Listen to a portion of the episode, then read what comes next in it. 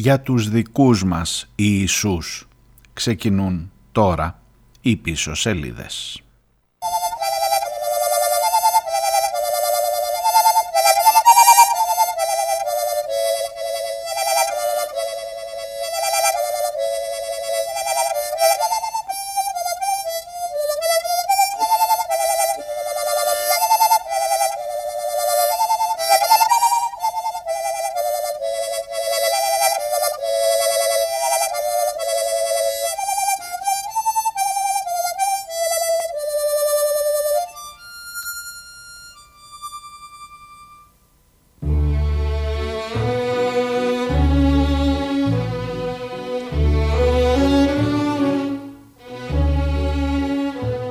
Γεια σας, καλώς ήρθατε. Μεγάλη Πέμπτη, δεκατρείς ο Απρίλιος, και σήμερα οι τελευταίες πίσω σελίδες πριν από το Πάσχα. Είπαμε Παρασκευή, Σάββατο, Κυριακή και Δευτέρα δεν θα έχουμε εκπομπή, θα τα πούμε από Τρίτη ξανά. Ε, θα προσπαθήσουν να πιάσουν αυτό το κλίμα των ημερών. Ξέρετε, ε, μερικές φορές, άσχετα από την πίστη του καθενός, είσαι αναγκασμένος να πάρεις την, το μήνυμα μιας μέρας. Σήμερα ο μεγάλος πρωταγωνιστής ε, είναι φυσικά ο Χριστός που σταυρώνεται. Εγώ λέω να πάμε λίγο παραπέρα και να ψάξουμε και άλλους Χριστούς που σταυρώνονται καθημερινά. Θα μου πεις, μάλλον αναμενόμενο και μάλλον ε, ίσως να έχει καταλήξει και αυτό ακόμα κλισέ. Αλλά νομίζω ότι το επιβάλλει η μέρα. Ξέρετε κάτι, ψάχνω και μια αφορμή, για να σας πω την αλήθεια, να φύγω από την επικαιρότητα. Από την επικαιρότητα αυτή με τους τζενερίκους, με τους εκβιασμούς, με την κυβέρνηση που έχει κάνει υποχείριο την δικαιοσύνη και με την κάθε κυβέρνηση που κάνει υποχείριο τη δικαιοσύνη και με όλο αυτό που ζούμε. Θα τα αφήσω στην άκρη λίγο, αλλά θα προσπαθήσω σήμερα να είναι μια μουσική εκπομπή για να σας αποχαιρετήσω για το Πάσχα. Και με την ευχή από τώρα ήδη, από το ξεκίνημα, να ξεκουραστούμε όλοι στις μέρες που έρχονται. Οπότε πίσω σελίδες λίγο διαφορετικές ε, σήμερα, περισσότερο μουσικές, αναζητώντας ε, όλους τους Ιησούς που μπορεί να συμβολίζονται με την ε, σημερινή μέρα και με μουσικές ε, που κάπου μπορεί να ακουμπάνε στην ε, μέρα την ε, συγκεκριμένη. Καλώς ήρθατε, ξεκινάμε.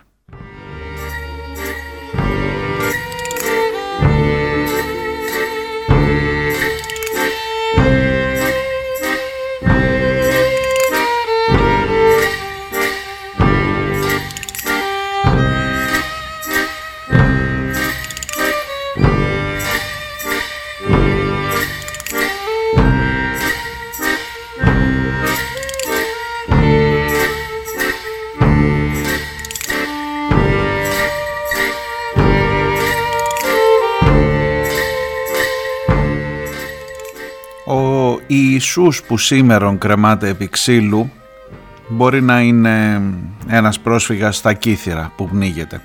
Μπορεί να είναι ένας τσιγκάνος που δολοφονείται με μια σφαίρα στο κεφάλι επειδή έκλεψε βενζίνη ε, στην Θεσσαλονίκη. Μπορεί να είναι μια δωδεκάχρονη που βιάζεται από την καλή κοινωνία των δεξιών φίλων του κυρίου Μίχου. Μπορεί να είναι ένας άνθρωπος που θρηνεί για το γιο του, ο πατέρας του Βασίλη Μάγκου, που πέφτει κάτω χτυπημένος από τα ΜΑΤ. Μπορεί να είναι και ο πατέρας και του Ρωμά που δολοφονήθηκε, που επίσης πέφτει κάτω χτυπημένος από τα ΜΑΤ. Γενικά, ψάχνοντας, μπορείς να βρεις πολλούς Ιησούς που σήμερα κρεμώνται επί ξύλου και που κρεμάστηκαν επί ξύλου, τουλάχιστον εδώ στην παρούσα φάση της ζωής μας ή την πρόσφατα τελεστήσα φάση της ζωής μας. Μπορεί να είναι πενήντα επτά ε, σταυροί που έπεσαν στο βωμό των ιδιωτικοποιήσεων. Μπορεί να είναι η δημοσιογραφική δουλειά που είτε πέφτει θύμα παρακολουθήσεων, όπως ο Κουκάκης, είτε πέφτει θύμα δολοφονιών, όπως ο Καραϊβάς, και δεν έχει στο παραμικρό στοιχείο για το τι ακριβώς έχει γίνει. Μπορεί να είναι χιλιάδες άνθρωποι που σηκώνουν έναν σταυρό, που ανεβαίνουν σε ένα σταυρό και που για αυτούς δεν είναι κανείς εκεί, ή τουλάχιστον ακόμα και όσοι είναι δεν φτάνουν για να ανατρέψουν τα πράγματα ή για να τους φέρουν πίσω ή για να κάνουν λίγο καλύτερες τις συνθήκες για τους υπόλοιπους.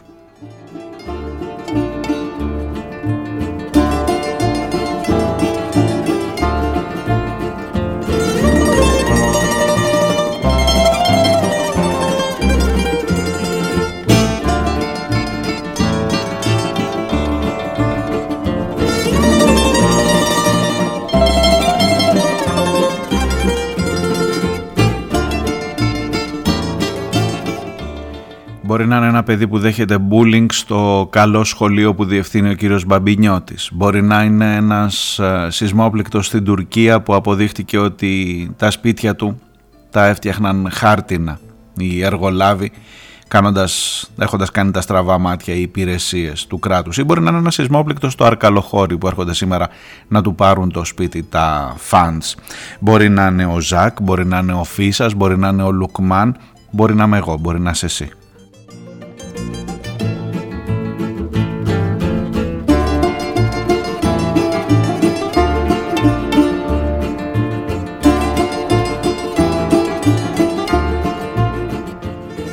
Μπορεί να είναι ένας φοιτητής που διώκεται και σέρνεται από την αστυνομία στα πατώματα. Μπορεί να είναι η μικρή Lozyn έξι χρονών που δεν πρόλαβε να φτάσει στο νοσοκομείο των Χανίων μέχρι να κινηθεί, μέχρι να αποφασίσουμε αν είναι στην πλευρά της Ελλάδας ή της Μάλτας η αρμοδιότητα για τη διάσωσή της. Μπορεί να είναι ένας καλλιτέχνης που ονομάστηκε απόφοιτος Λυκείου. Μπορεί να είναι ένας άνθρωπος του πολιτισμού που βλέπει σιγά σιγά τον πολιτισμό να φεύγει μέσα από τα χέρια αυτής εδώ της χώρας.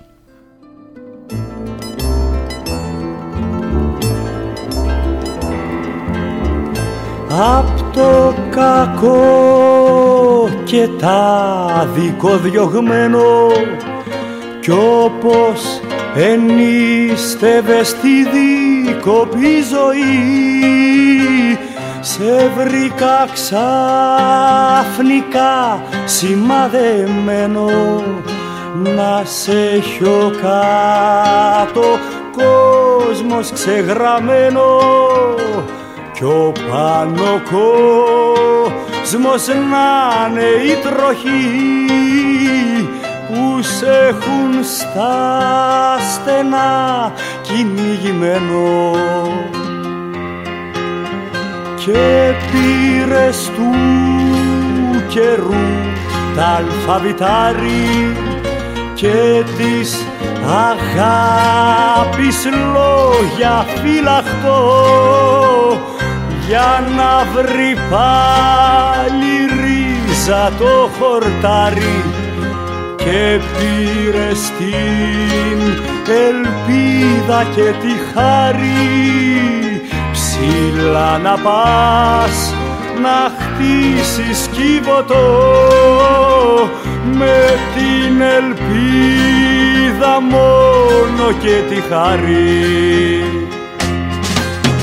Μα πως να μην ξεχάσεις την αυλή σου και την παλιά τη γνώμη καθενός όσους κρυφά περπάτησαν μαζί σου να σημαδεύουν πάλι τη ζωή σου και να σε το πουλί κι ο κυνηγός στις μαύρες λαγκαδιές του παραδείσου.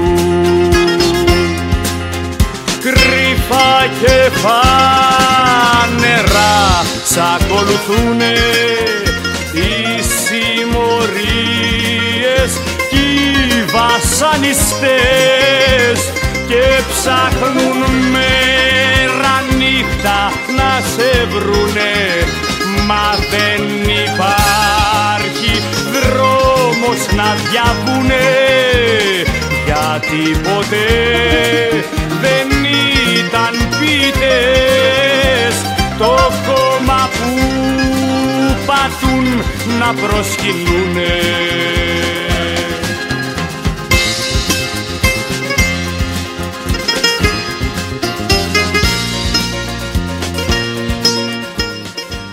Ο Γιώργος Μεράντζας στη δίκοπη ζωή, στίχη Μάνος Ελευθερίου και μουσική Θάνος Μικρούτσικος, που σαν σήμερα το χίλια εννιακόσια σαράντα επτά είχε γεννηθεί.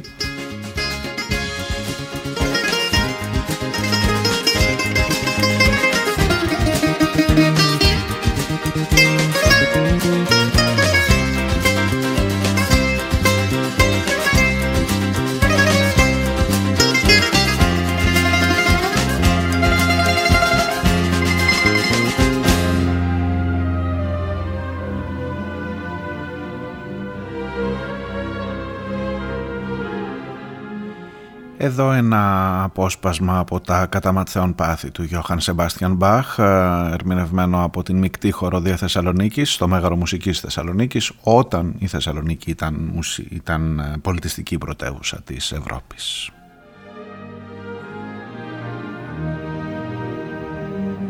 Oh,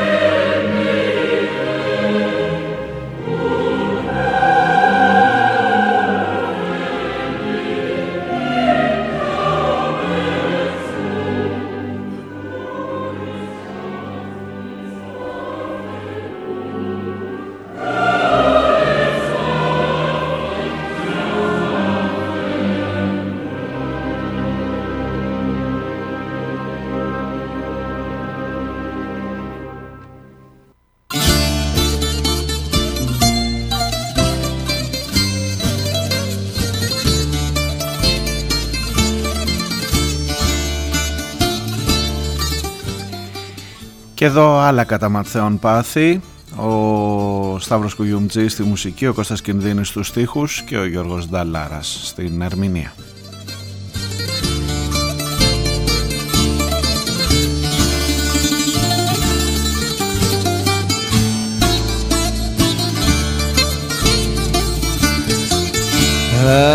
Άλλους βάλανε σημάδι και σε βρει και σε βρήκε η τουφέκια, σε περίμενα το βράδυ κι ήρθε μόνο κι ήρθε μόνο η ερημιά. Τα κατά ματέων πάθη τα περάσαμε μαζί, μια ζωή γεμάτη λάθη κι ο παράδεισος αργεί.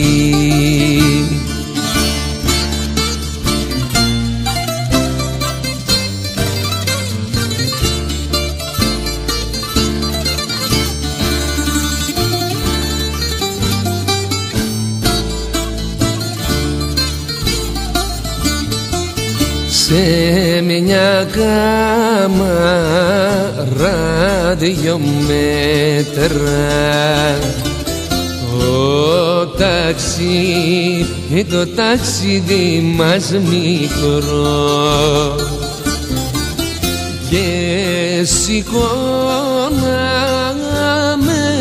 μια πέτρα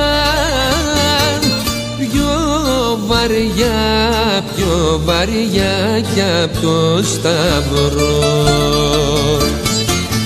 Τα καταματέων πάθη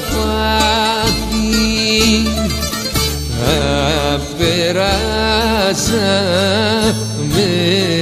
μαζί, μια ζωή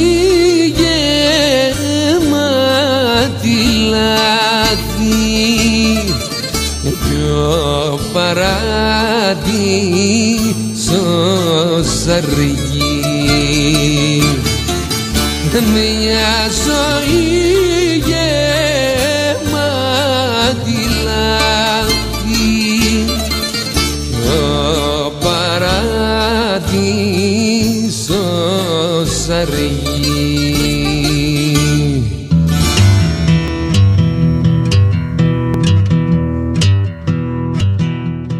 Και εδώ ο Johnny Cash, Johnny Cash, your own personal Jesus. Your own personal Jesus. Someone to hear your prayers, someone who cares. Your own personal Jesus. Someone to hear your prayers, someone who's there.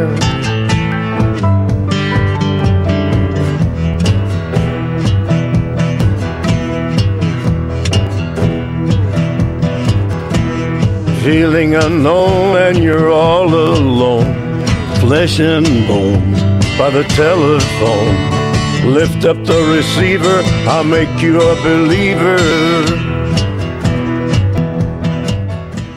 Ο φίλος ο Αντώνης από την Αρχαία Ολυμπία μου γράφει για το άρθρο του κυρίου Γεροντόπουλου που σας διάβαζα χθες, αλλά μου λέει εξαιρετικό μεν, αλλά μόνο αυτοί που ψηφίζουν τον Κασιδιάρη και τους ομοίους του είναι φασίστες, που προσκυνούν τη σβάστιγκα και συμμετέχουν σε τάγματα εφόδου, μόνο αυτοί. Δυστυχώς όχι. Είναι πολύ μα πάρα πολύ περισσότεροι. Και εδώ να κάνω μια διάκριση. Ο ναζιστής είναι φασίστας, ο φασίστας όμως δεν είναι απαραίτητα και ναζιστής. Ως εκ τούτου φασίστας, ακόμα και αν δεν το παραδέχεται, είναι ο οποιοσδήποτε που εκδηλώνει φασίζουσα συμπεριφορά. Και μπορεί να είναι ο διπλανός σου. Ναι, αυτός που χειροδικεί σε αδύναμος, που κακοποιεί παιδιά ή ζώα, που σταθμεύει σε ράμπες αναπήρων, που οδηγεί επιθετικά χωρίς να υπολογίζει τον κώδικα και θέτει σε κίνδυνο πεζούς και άλλους οδηγούς, που δεν σέβεται τον σερβιτόρο που τον εξυπηρετεί, που αποστρέφεται τον εργάτη καθαριότητας που τον ξεβρωμίζει, και γενικώς κάθε πολίτης που εκδηλώνει αντικοινωνική συμπεριφορά. Το χειρότερο όμως είναι ότι τους εκδηλωμένους φασίστες μπορείς να τους αγνοήσεις, με τους άλλους όμως, τους διπλανούς, τους καθημερινούς, μπορεί να γίνει κάτι. Δυστυχώς και πάλι όχι. Αυτές οι συμπεριφορές είναι καθιερωμένη νοοτροπία που εμφυλο... εμφυλοχωρεί σε κάθε κοινωνία ανέκαθεν. Αλλού λιγότερο και αλλού περισσότερο. Το μόνο αντίδοτο η καλλιέργεια. Και όταν λέμε καλλιέργεια, όχι μόνο τα γράμματα, καλά είναι και αυτά, όμως δεν αρκούν. Χρειάζεται ανθρωπιά και ενσυναίσθηση για να αντιμετωπιστεί το φαινόμενο και να υπάρξει κάποια ελπίδα. Αλλιώς, χαιρετίσματα στους δικούς σας.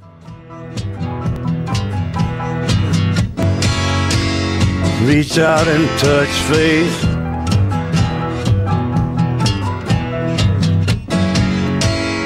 Reach out and touch faith.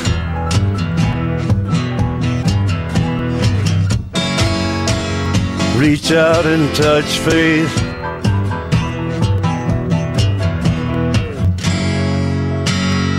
Reach out and touch faith.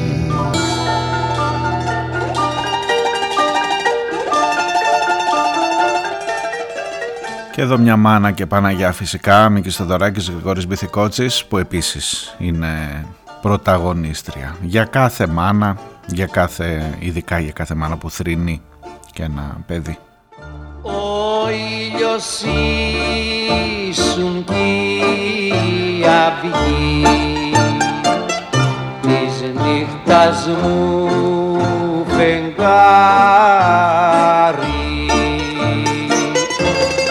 μάνας μου ήσουν η ευχή, της Παναγιάς η χάρη.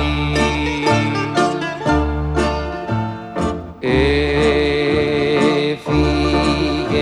και κλαίει ο άνεμος το κύμα.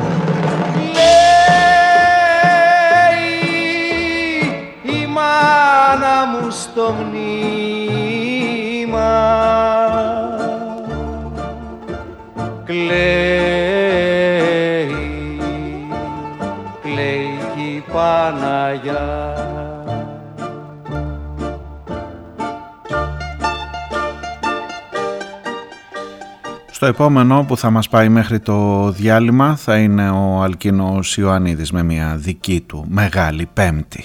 Και σε λίγο ξανά μαζί. Πήρε το Ισουνά δροσιά κέρι μες στο σκοτάδι, άστρος στην κόσμο χαλασιά, βασιλικός στον Άδη. Έφυγες και κλαίει ο άνεμος το κύμα.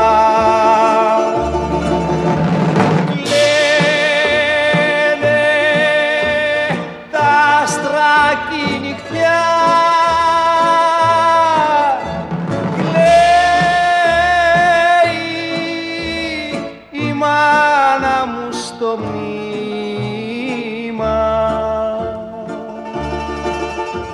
Κλαίει, κλαίει η Παναγιά.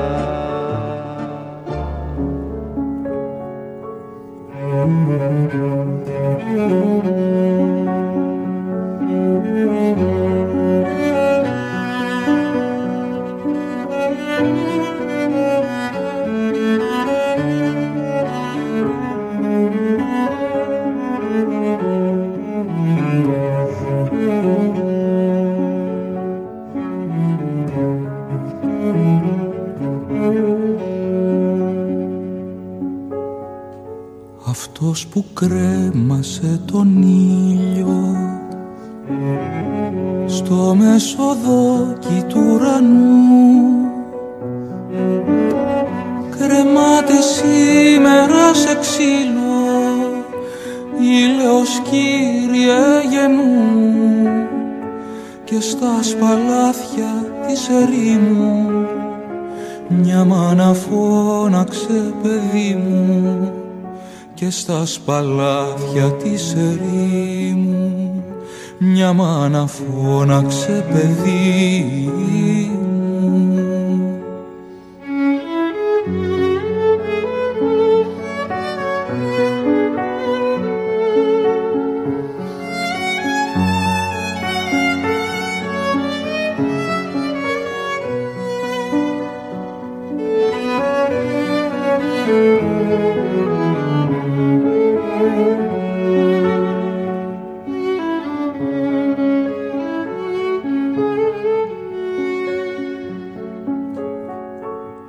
Τ' Απριλιού τ' αρχαία μάγια, με τον δαιμόνον το φιλί, μπήκε στο σπίτι κουκουβάγια, μπήκε κοράκι στην αυλή, κι όλα τα γρήμια στο λαγκάδι πήραν το δρόμο για τον άδει, κι όλα τα γρήμια στο λαγκάδι πήραν το δρόμο για τον άδει.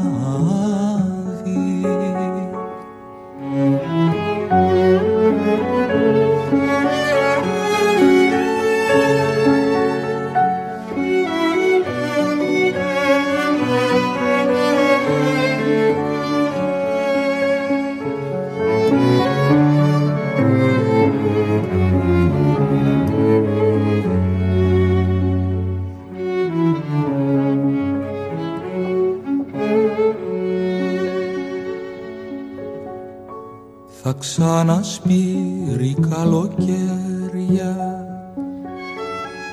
στην άγρια παγωνιά του νου,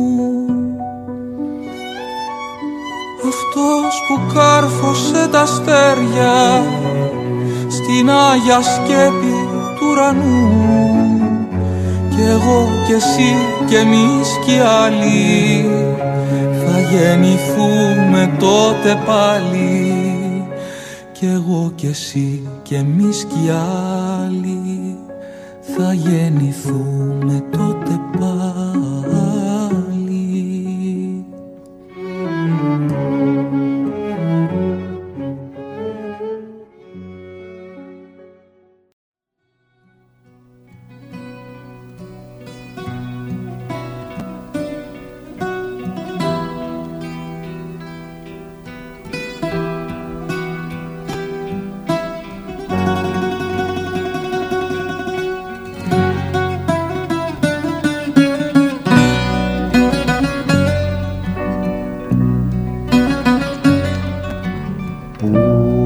Σε κρύψω γιώκα μου, να μη σε φτάνουν οι κακοί, σε ποιο νησί του ωκεανού, σε ποια κορφή ερημική.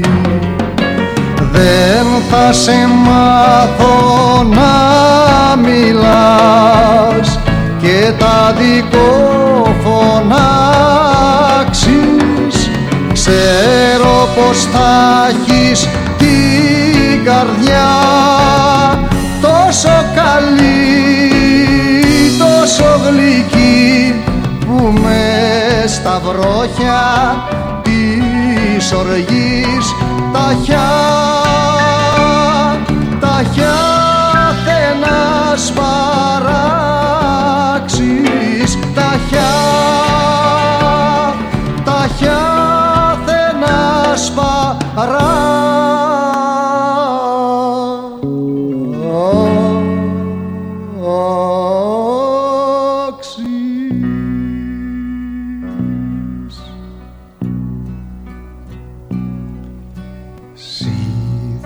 Έχεις μάτια γαλανά, θα έχεις κορμάκι τρυφερό, θα σε φυλάω από ματιά κακή κι από κακό καιρό. Από το πρώτο ξαφνιασμά της ξυπνημένης νιώτης, δεν είσαι εσύ για μάχητες, δεν είσαι εσύ για το σταυρό, εσύ νοικοκαιρόπουλο, όχι σκλάβος, όχι σκλάβος η προδότης, όχι σκλάβος, όχι σκλάβος η προδότης.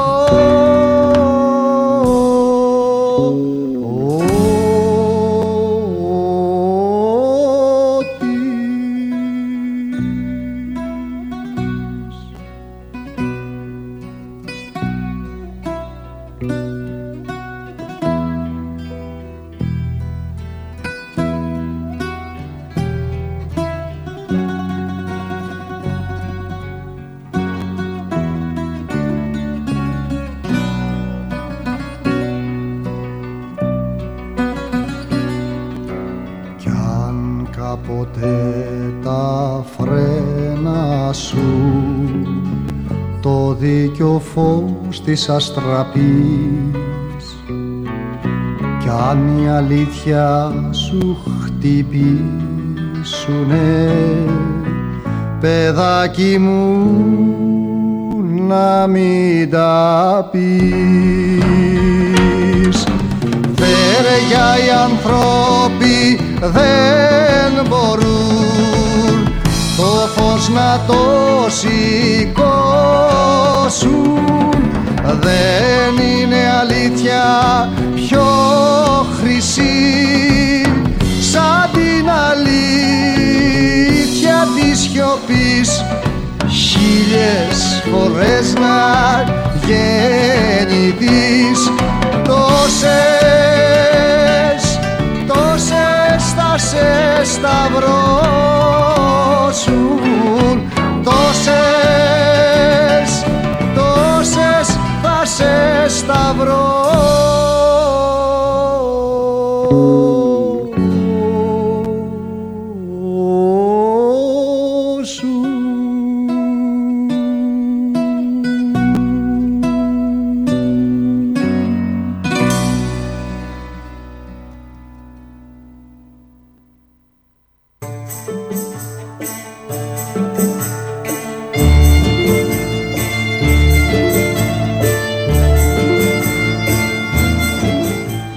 Ακούτε πίσω σελίδες, είμαστε στην Μεγάλη Πέμπτη, δεκατρείς του Απρίλη και στην τελευταία εκπομπή πριν από, το, από την ξεκούραση του Πάσχα για όλους μας.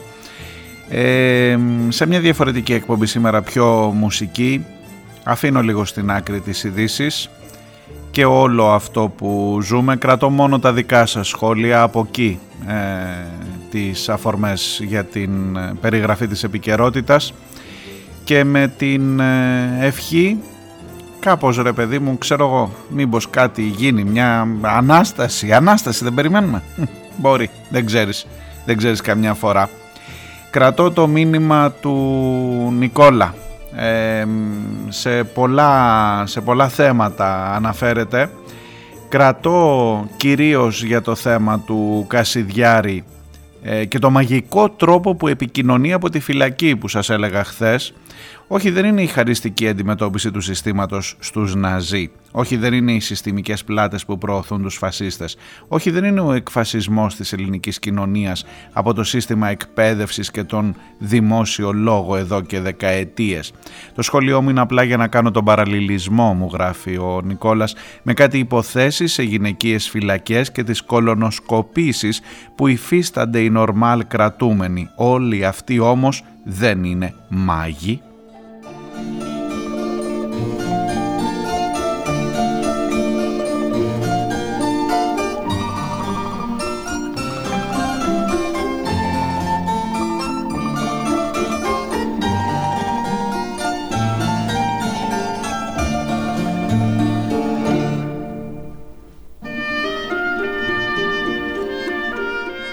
Επίσης ο Νικόλας από τον Μπορντό μου γράφει, ο ίδιος Νικόλας, ε, για το θέμα της, των εκλογών, για το θέμα της αποχής, για το θέμα της συμμετοχής των ε, αποδήμων.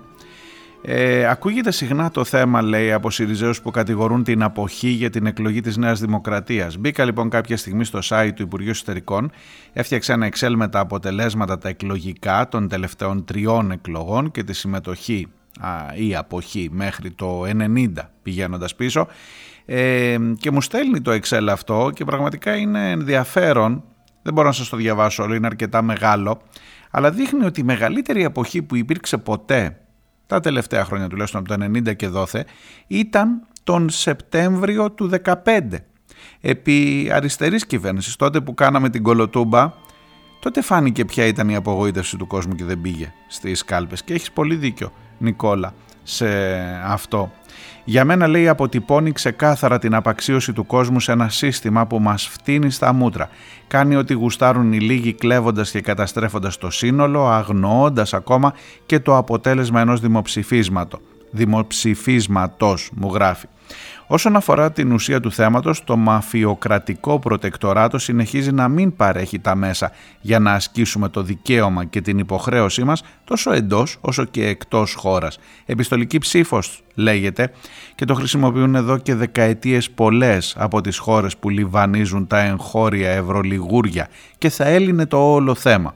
Όσο για την ψήφο των κατοίκων του εξωτερικού, έχω κάνει αίτηση. Ξέρω ήδη ότι θα πρέπει να κλείσω τρένο για Παρίσι, καθότι ψηφίζεις μόνο σε πρεσβείες από ό,τι φαίνεται και δεν είμαι καν σίγουρος αν θα μπορέσω να ψηφίσω. Επίσης δεν έχουμε ιδέα τι θα κάνουν όσοι είχαν κανονίσει να είναι στην Ελλάδα εκείνο το Σαββατοκύριακο. Το καλοκαίρι έρχεται, δεν είναι σπάνιο κανείς να έρχεται κάποιο από τα σούκου του Μαΐου. Αντί για όλα αυτά, η συζήτηση είναι μόνο για κοροϊδία των ηθαγενών. Μητσοτάκης για πάντα, μου γράφει πάντα στο τέλος του μηνύματος ο Νικόλας.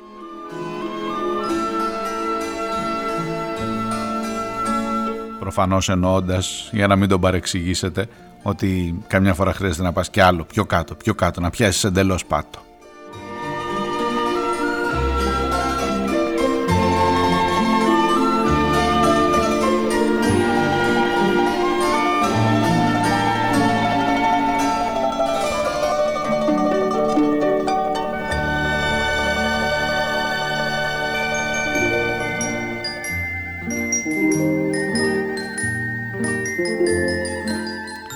Το επόμενο έρχεται από την Ζυρίχη, από τον Ζώη.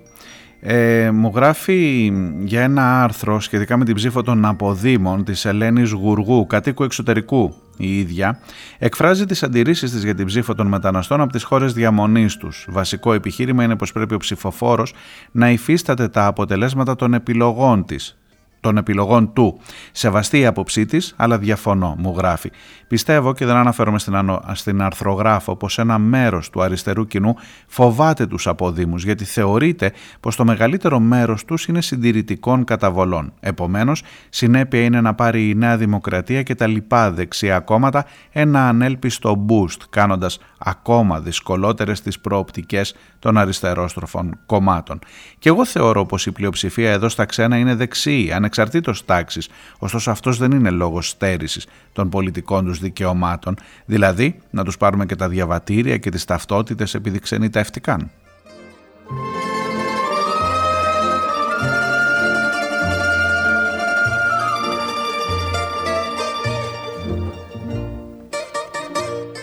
Προσωπικά μου λέει δεν μπήκα στη διαδικασία εγγραφής στους καταλόγους εξωτερικού γιατί δεν θέλω να δίνω προσωπικά δεδομένα από εδώ και από εκεί. Ούτε Facebook έχω, γι' αυτό και επικοινωνώ μέσω email. Μου αρκεί που τα γνωρίζει η ΑΑΔΕ. Έλα όμως που θέλω να φύγει η κυβέρνηση Μητσοτάκη γιατί έχω αναγουλιάσει με αυτά που συμβαίνουν επί των ημερών της και το έγκλημα των τεμπών είναι απλώς το αποκορύφωμα μιας απολύτως, αυτό μου λέει να διαβαστεί με ηχητικό από Βενιζέλο, διεφθαρμένης διοίκησης. Η εξουσία ανήκει στη ΣΥΠΑ και την Ευρωπαϊκή Ένωση. Η Ελλάδα, όπως έδειξε και η ιστορία του δημοψηφίσματος, δεν είναι κυρίαρχο κράτος. Οπότε πώς έλυσα το γρίφο? Έβγαλα εισιτήριο και θα έρθω να ψηφίσω στην Αθήνα. Μου αξίζει αυτή η ψήφος, έτσι. Η ηρωνία είναι πως τελευταία φορά είχα ψηφίσει στο δημοψήφισμα και αυτό από καθαρή σύμπτωση, επειδή έπεσε στις διακοπές μου. Ψήφισα τότε όχι γιατί προσδοκούσα έξοδο της χώρας από την Ευρωπαϊκή Ένωση και επιστροφή στη δραχμή. Οπότε θα χτύπαγα δύο-τρία σπιτάκια με το συνάλλαγμά μου, αλλά φεφ, μας το γύρισε ο Αλέξης. Δεν νομίζω ότι ήταν αυτός ο στόχος ζωή του δημοψηφίσματος. Η, αγορα... η ακόμα μεγαλύτερη ηρωνία πως μάλλον ΣΥΡΙΖΑ θα ψηφίσω για να επιτευχθεί ο στόχος να φύγει η Νέα Δημοκρατία. Γιατί για φυλακή δεν τους βλέπω και στη λογική του μη χείρον βέλτιστον. Αυτό σημαίνει εξάλλου προοδευτική κυβέρνηση. Ένα βήμα τη φορά μέχρι να οριμάσουν οι συνθήκες για κάτι ποιοτικό και αριστερό στα πράγματα. Πραγματικά.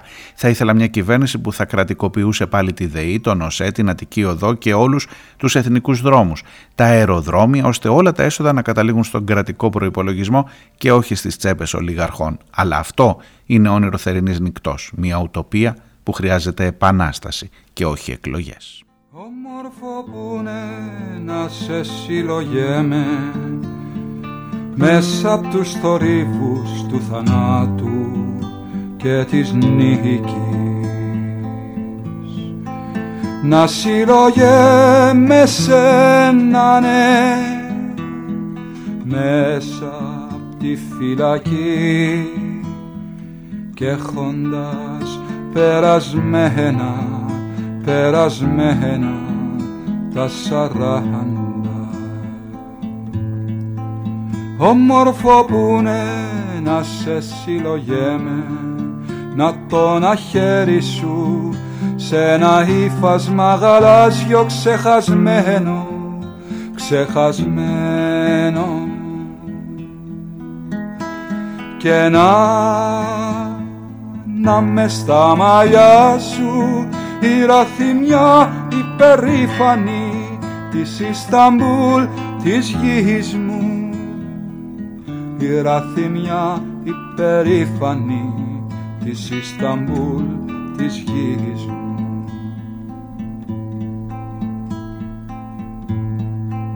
Όμορφο που είναι να σε συλλογέμαι, να γράφω λόγια σένα, να σε κοιτάζω, να σε κοιτάζω πλαγιασμένος, έτσι ανάσκελα μες στο κελί.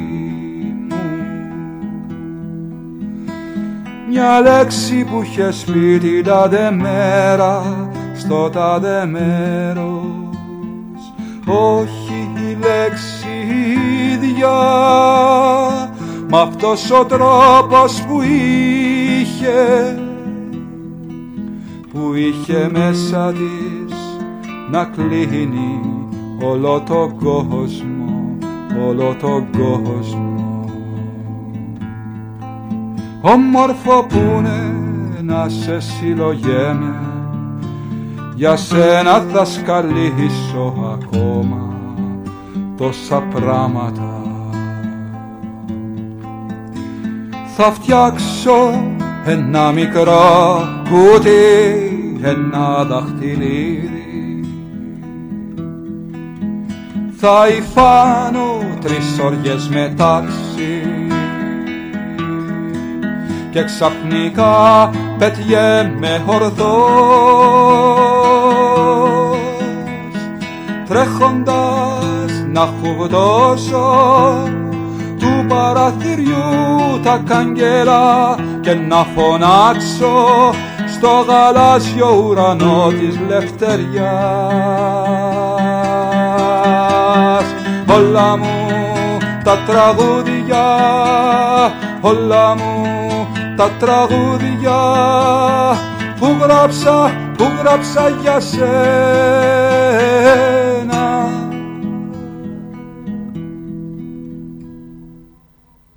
Όλμορφο που είναι να σε συλλογέμαι μέσα απ' τους θορύβους του θανάτου και της νίκης, να συλλογέμαι σένα, ναι, μέσα τη φυλακή, και έχοντας περασμένα, περασμένα τα σαράντα, όμορφο που είναι να σε συλλογέμαι μέσα απ' τους θορύβους του θανάτου και της νίκης, να συλλογέμαι σένα, ναι, μέσα απ' τη φυλακή, και έχοντας περασμένα τα σαράντα.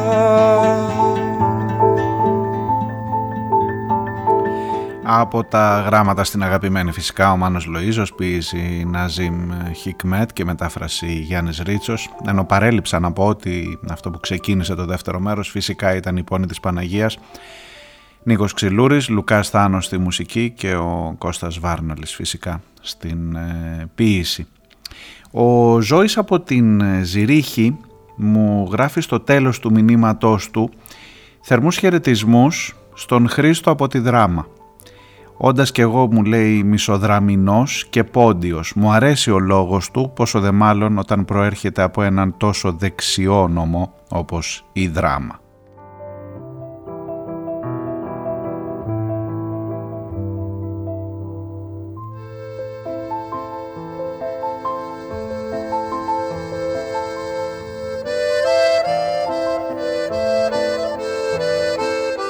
Και μια και ο λόγος για τον Χρήστο, με το δικό του μήνυμα θα κλείσει αυτή η εκπομπή.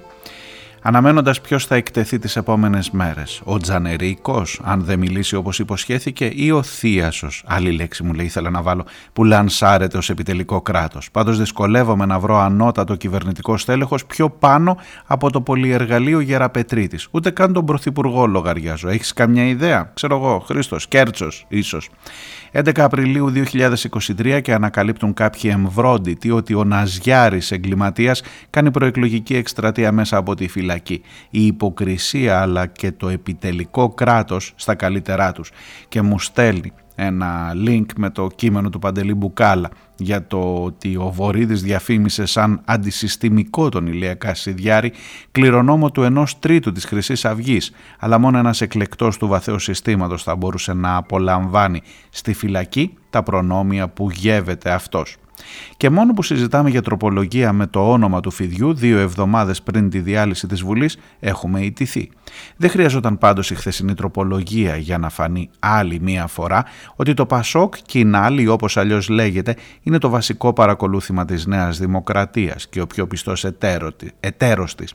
Αυτό δεν ξενίζει κανέναν, ίσα ίσα φαντάζει απολύτως φυσιολογικό. Κανείς δεν τον κατηγορεί. Ψηφίζουν τροπολογίες του Μητσοτάκη και του Δημοκράτη Βορίδη και μόλις γίνει οι στραβοί κουνάνε το ύφος, το δάχτυλο με ύφος στα λεγάκια. Απορίας άξιο πως ένα κόμμα με τέτοιους γίγαντες της νομικής της τάξης του, όπως ο Βενιζέλος και ο Λοβέρδος, τρώει νομικές τρίπλες από εγκληματίες.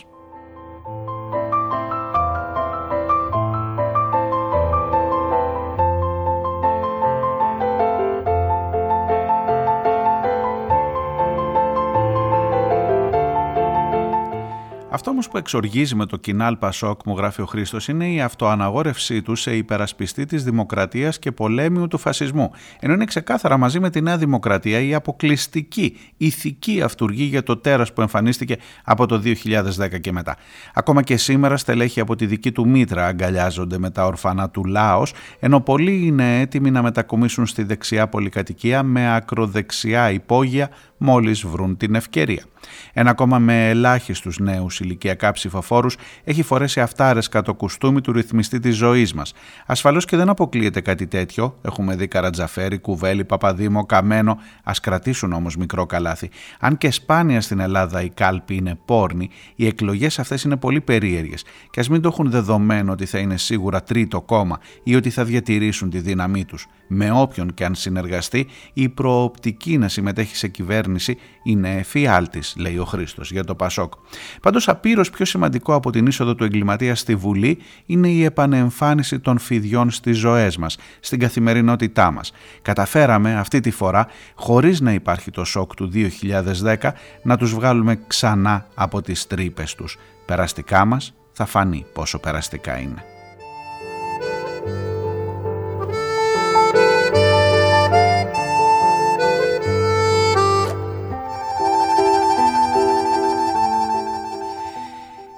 Εδώ παρακάτω, ο Tom Waits στο, σε ένα night show με τον David Letterman τραγουδά για έναν σοκολατένιο ίσου. Tom Waits, Tom.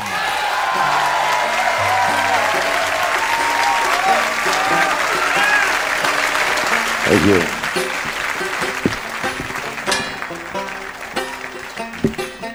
This is a, uh... a song for those of you in the audience who have trouble getting up on Sunday morning and going to church. I've discovered something uh, that's a candy item. It's actually a kind of an immaculate confection. It's uh, there's a cross on one side and there's a Bible inscription on the other, and uh, you put it in your mouth, and when it's gone, you can get up and leave. So. This is something for the kids on uh, Easter. This is uh, called a chocolate Jesus.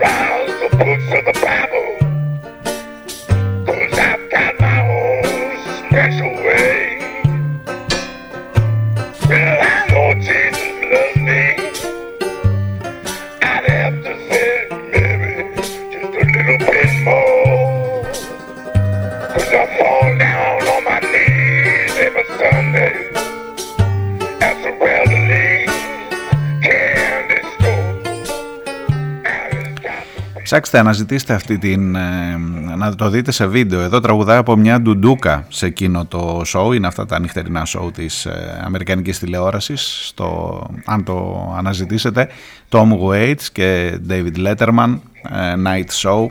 Ε, αξίζει μόνο για να δείτε τον Tom Waits για την performance αυτή που δείχνει. Πάντως το τραγούδι αυτό, ο Chocolate Jesus, ο σοκολατένιος Ιησούς, έχει γνωρίσει πάνω από είκοσι επανεκτελέσεις μετά τον Tom Waits, μία εκ των οποίων είναι και αυτή εδώ που ακούγονται πιο καθαρά τα πράγματα.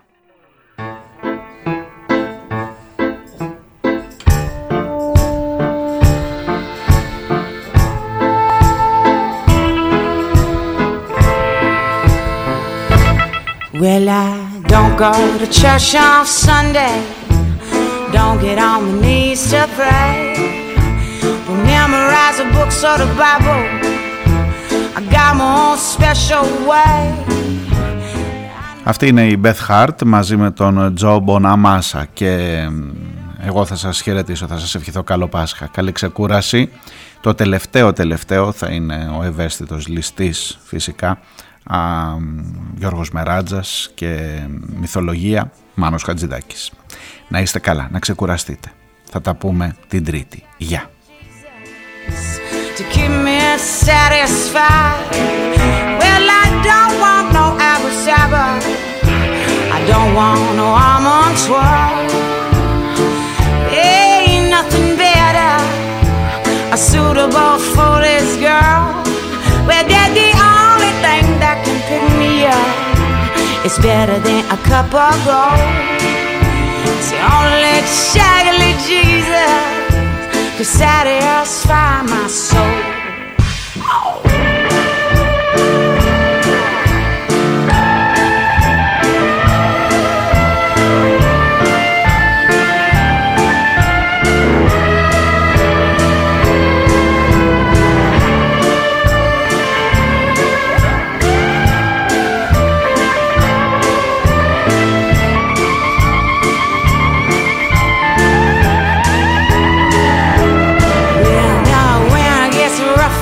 Whiskey in the shade, best wrap your savor up in cellophane. It blows like the big money, but that's okay. Oh, I'm over asking for a nice buffet. Well, you got to be chocolate Jesus, good enough for me.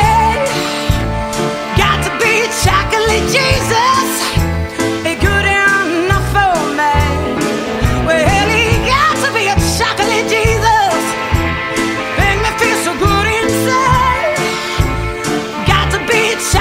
Jesus, to keep me satisfied.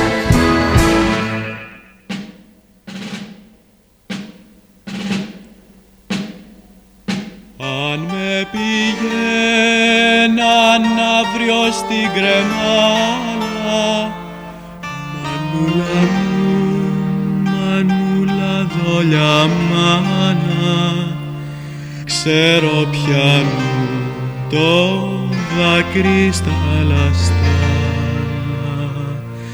θα πέφτει από τα μάτια τα μεγάλα. Μανούλα μου, μανούλα δόλια μάνα,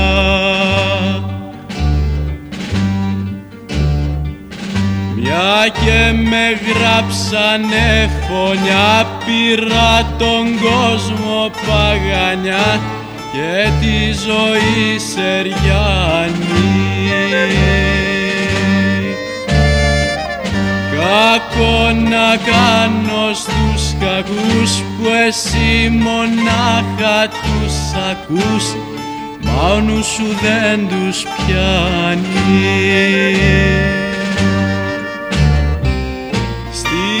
Ερημιά που είχα βρεθεί με τον αχέρι στο σπαθί και τα λόγια στο βαγγέλιο,